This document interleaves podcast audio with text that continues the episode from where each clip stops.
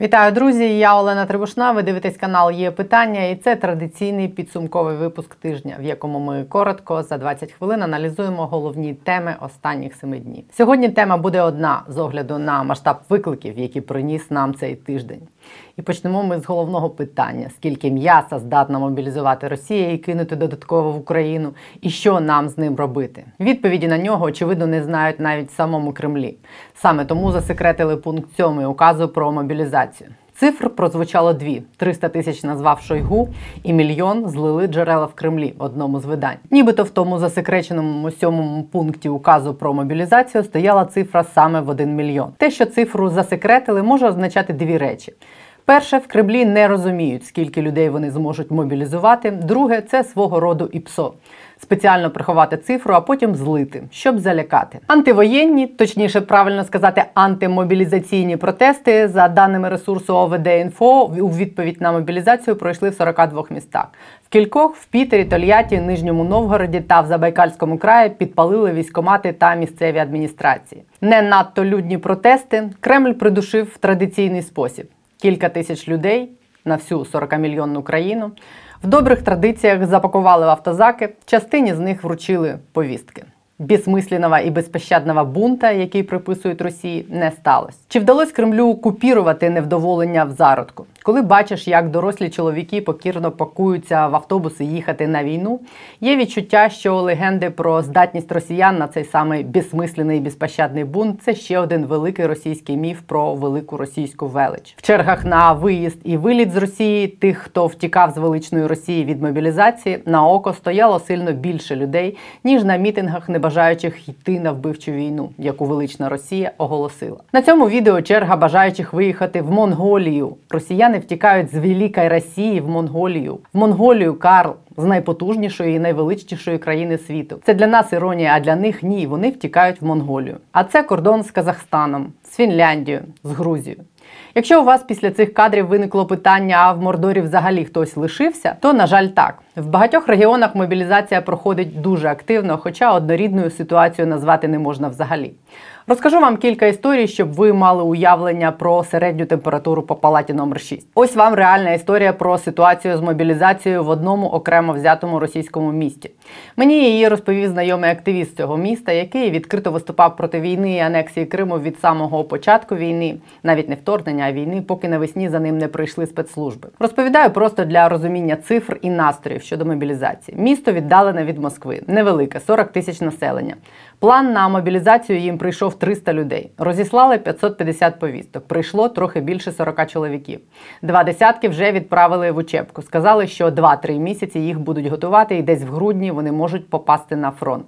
Усі, хто прийшов, сподіваються, що поки до цього дійде, війна закінчиться.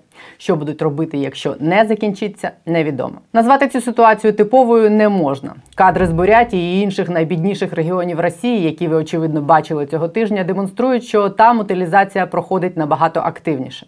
Вы проходите в автобус, из автобуса никто не выходит. Якість бидломаси, яку відправляють в Україну, видно ось на цьому відео. Все, едем. Хуй Пойми, куда все едем, ебать. Туда, куда нужно, братья,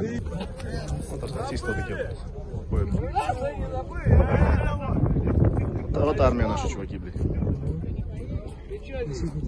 Второй, блядь, вообще спать уснул. В майже мільйонній Бурятії мобілізували вже 5 тисяч чоловіків і продовжують мобілізовувати. Бурятія задавить тут Китай. Ця бидломаса навіть не цікавиться, де її будуть утилізувати. А ось показова в усіх відношеннях історія з Москви. Повістку з приписом відправлятись в цей самий день до армії принесли 32-річному айтішнику з Бербанку, який ніколи в армії не був і військової кафедри не має.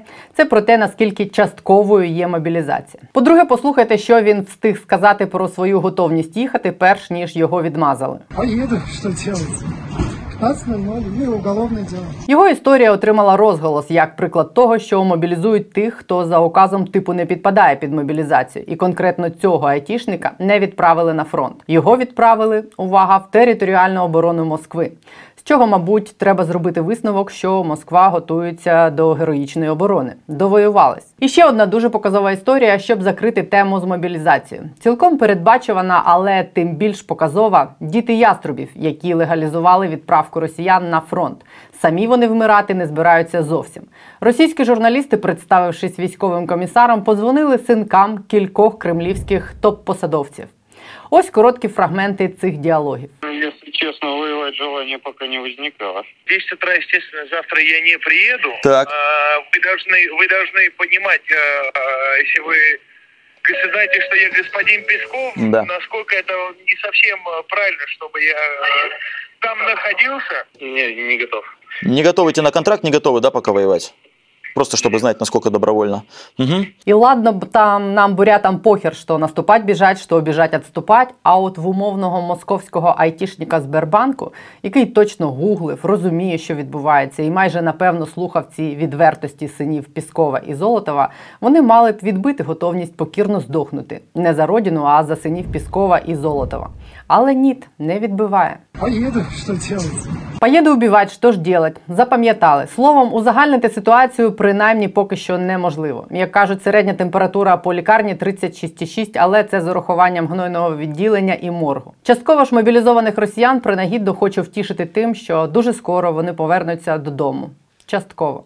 І знаєте, не шкода від слова зовсім. Тварини, яких везуть на обой, чинять більше спротиву, ніж умовні московські айтішники, яких везуть на обой. Ідемо далі. Що дасть Кремлю така от мобілізація і в яких часових рамках? Деякі положення путінського указу і ухвалені закони про кримінальну відповідальність для так званих відмовників теоретично дозволяють прямо зараз покращити ситуацію для російського угрупування в Україні. А саме рішення про безстрокове продовження контрактів вже діючих військових і заборона розривати контракти. Бригади строковиків вже перекинули до українських кордонів в Білгороді, Брянську і Воронежі. Тобто ними можна поповнити російське угрупування вже просто зараз. Для розуміння порядку цифр минулої осені на строкову службу в Росії призвали близько 100 тисяч людей, і стільки ж цієї весни. Яку реакцію серед цих людей викличе примусове безстрокове продовження служби? І чи будуть вони протестувати проти того, що замість того, щоб відправити їх додому, їх відправляють в м'ясорубку? Прогноз песимістичний з тенденцією до ще більш песимістичного. В світлі того, що перед оголошенням мобілізації Кремль переписав кримінальний кодекс. Тепер за дезертирство і здачу в полон світить до 10 років, за неявку в воєнкомат до 3 років. Всі ж ті, кого мобілізують найближчим часом, скільки б їх не було, доїдуть до фронту протягом 2-3 місяців. Якщо Росії вдасться зібрати хоча б офіційно озвучених 300 тисяч мобілізованих, то для їх підготовки потрібно 30-40 тисяч нових кадрових офіцерів, додаткових. Цих 300 тисяч людей, не всі з яких хочуть воювати, і далеко не всі з яких мають уявлення взагалі про те, з якого боку треба тримати автомат. Треба навчити. Всіх їх потрібно одіти, обути і дати зброю. Обов'язок спорядити їх центр вже спустив на місцеві бюджети, бо зробити це централізовано через Міноборони немає можливості. Притомні російські коментатори, з того, що я бачу, оцінюють цю задачу як таку, що буде важко реалізувати. Оголошення про те, що тепер уся Росія йде на війну, було зроблено синхронно з новиною про безпрецедентний обмін азовців на кума Путіна Медведчука, який вибив землю з під ніг у російських радикалів і пропагандистів. Могу я сказать, что я рад всей этой ситуации? Можно я на тему не буду так говорить? В ніч з 21 на 22 вересня Україна повернула з російського полону 205 українських захисників та 10 іноземних добровольців, які воювали за Україну. 200 наших військових обміняли на одне єдине непорозуміння Медведчука. П'ятеро без перебільшення легендарних вже командирів Азовсталі обміняли на 55 російських військових. Вони в Туреччині. Командири Азова залишаться там в Туреччині до кінця війни. 108 з 215 військових це саме бійці Азову. З полону повернулися Денис Редис Прокопенко, командир Азову, Герой України, Святослав Калина Паламар, заступник командира Азову, Сергій Волина, Волинський, виконуючий обов'язки командира 36-ї бригади морської піхоти, Дмитро Орест Козацький, очі Азовсталі, Катерина Пташка Поліщук, медикиня, вагітні медикині Мар'яна Мамонова, Яна Шумовецька, Анастасія Чернецька. Звільнили і десятьох іноземних добровольців. Вони в Саудівській Аравії. 200 наших передавали на кордоні України та Росії. Відео, на якому наші хлопці цілують українську землю, просто до сліз. Блин, господи. Лучшая земля в мире, реально, просто. На тлі просто огидних відео про те, як буряти пакуються в автобуси їхати вмирати. Історія про те, що кума Путіна обміняла на 200 українських героїв, виглядала особливо разючим контрастом. Дещо дивує, чому Путін погодився обміняти нікому не потрібного Медведчука, навіть якщо той щось міг там би свідчити проти Путіна. Якщо виходити з логіки побідітелі не судять, якщо Путін мніть себе побідітелі. Але це інша історія. Що змінює для України масова мобілізація в Росії? Вибір у нас невеликий. Як сказав головнокомандувач Валерій Залужний після новин з Росії, жодні заяви Кремля не вплинуть на нашу готовність боротися. Ми знищимо всіх, хто зі зброєю прийде на нашу землю, чи добровільно, чи за мобілізацію. Президент цього тижня зібрав ставку верховного головнокомандувача. Обговорювали там саме план дій в нових умовах. В цифрах великий текст про те, яку військову загрозу для України може представляти ця нова порція ворожих сил, написав генерал-лейтенант Михайло Забродський. 300 тисяч особового складу це зовсім не мала оперативно-стратегічна величина. Пише він в цьому тексті. Частина мобілізованих буде розподілена для поповнення втрат і некомплекту вже існуючих військових з'єднань. Частини сформують нові.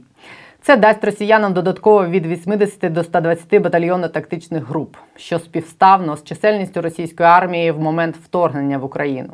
Але головним питанням, вважає Забродський, є не те, скільки їх буде, а чим їх озброять. Навіть для такої кількості БТГР знадобиться до 1200 танків, 4000 БМП або БТР і близько 1600 гармат і РСЗВ.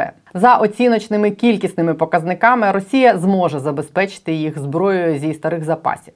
Інша справа, якою буде ця зброя. Не дуже старих БМП і танків росіянам почало бракувати ще в квітні. Придатність більш старих в таких кількостях викликає сумніви. Найбільш небезпечним для ЗСУ наслідком такого кроку Росії вважає Забродський є один застосування на території України будь-якої додаткової кількості поповнених або новосформованих з'єднань дасть російському командуванню можливість сконцентрувати великі сили в обраній точці. Ймовірні наслідки цього можуть бути, я цитую його, надзвичайно руйнівними для наших збройних сил. Практичні результати мобілізації за оцінкою генерал-лейтенанта будуть очевидні в грудні.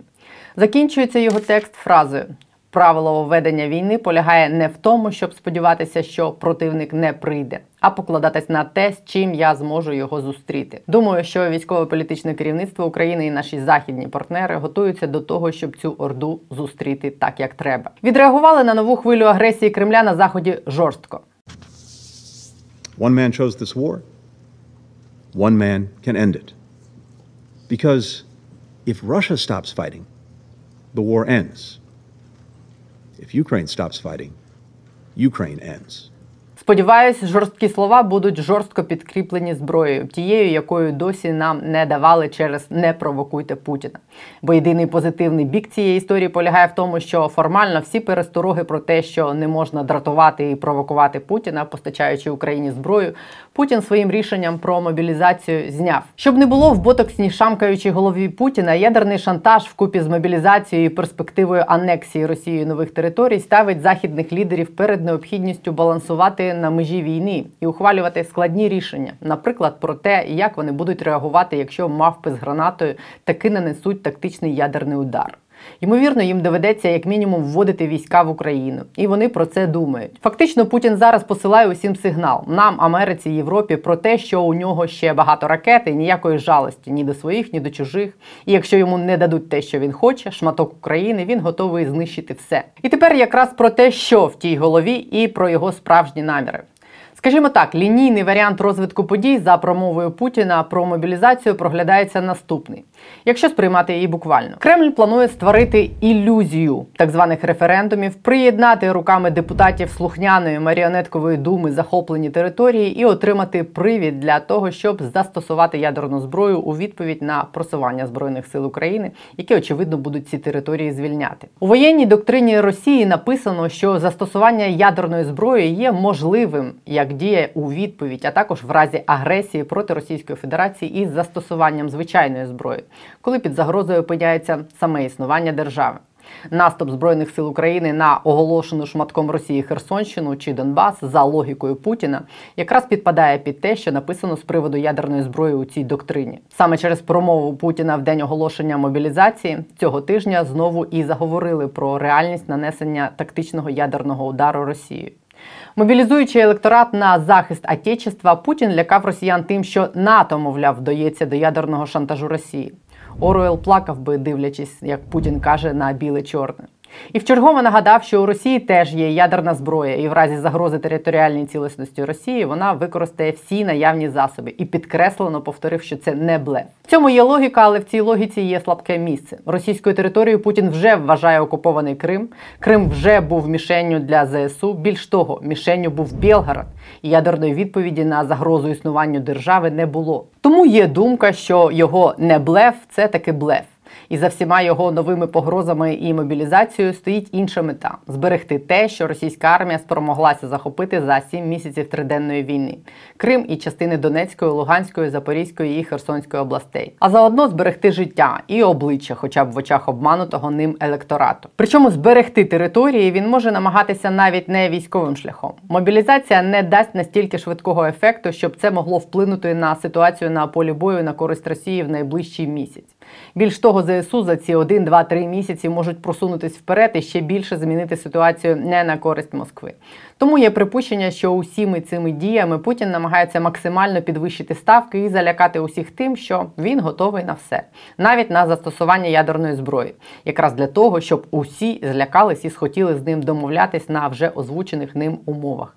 Крим і захоплені частини чотирьох українських областей відходять Росії. І от якраз для того, щоб продемонструвати серйозність його блефу чи не блефу, є припущення, що саме для цього Путін і може дійсно віддати наказ нанести тактичний ядерний удар. Приміром, після блискавичної реалізації історії з референдумами і приєднанням території ударити малопотужним ядерним боєзарядом по якійсь ділянці фронту, де Збройні сили України перетнуть вигаданий Путіним кордон, навіть в якійсь малонаселеній місцевості, щоб мати потім можливість виправдовувати ці свої дії тією самою доктриною і тим, що ядерну зброю використали виключно проти нацистів, бо вони, мовляв, атакували Росію. Представник головного управління розвідки Міноборони України Вадим Скибицький цього тижня в інтерв'ю британському телеканалу ITV News сказав, що Росія може застосувати ядерну зброю проти України.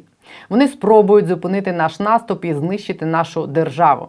І застосування тактичної ядерної зброї вплине не лише на Україну, а на Чорноморський регіон. І постраждати можуть такі країни, як Польща, Балтія та Туреччина, сказав він. Сподіваюсь, що усі арсенали ядерної зброї росіян, як неодноразово стверджували західні лідери і спецслужби, дійсно знаходяться під цілодобовим спостереженням, і що умовне ЦРУ має план, як перервати путінський командний ланцюжок, щоб ніхто в ньому не натиснув ту саму ядерну кнопку. Я підкреслюю, що все це лише моє особисте припущення, і ніхто вам зараз не скаже точно, що насправді задумало це падло.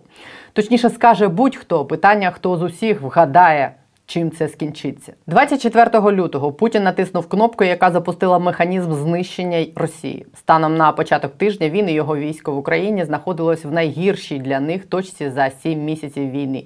І ухвалене Путіним рішення в цій механіці знищення наблизить фінал його імперії. Україна однозначно не припинить війну. Захід не поступиться перед його шантажем. Нові батальйони бурятів і айтішників будуть продовжувати гинути в м'ясорубці. Внутрішні проблеми в Росії посилюватимуться і економічні, і соціальні. Невдоволення буде наростати. Ну не всі ж там барани. Буде зростати невдоволення і в першому колі Кремля. Там точно є люди, які в що що, а в ігри з перекидуванням ядерними боєголовками грати не хочуть. І припускаю, що штати ведуть перемовини з такими людьми. Ми однозначно наближаємось до закінчення кривавої гри, яку почав Путін, і яка закінчиться для нього. Я все ще думаю, тим, що хтось пустить йому кулю в лоб. Не виключаю втім, що якщо гопнік зрозуміє, що ніхто не злякався, не збирається здаватись, він буде знову змушений визнати, що червоні лінії можна переступати, що його блеф був лише блефом і погодиться на якісь перемовини не на його умовах. Тоді ми навіть можемо побачити в найближчі тижні нові спроби перевести все в формат домовленостей про припинення вогню. Зараз для Путіна це остання можливість зберегти обличчя перед власним електоратом, сказавши, що спецоперація переросла в протистояння з усім світом, але ми мобілізувались і зупинили їх на кордонах Росії. Це останній його вихід. Всі інші сценарії будуть означати його кінець. Питання лише в тому, ціною яких втрат з обох боків. Як буде насправді, будемо аналізувати, стежачи за подіями наступного тижня.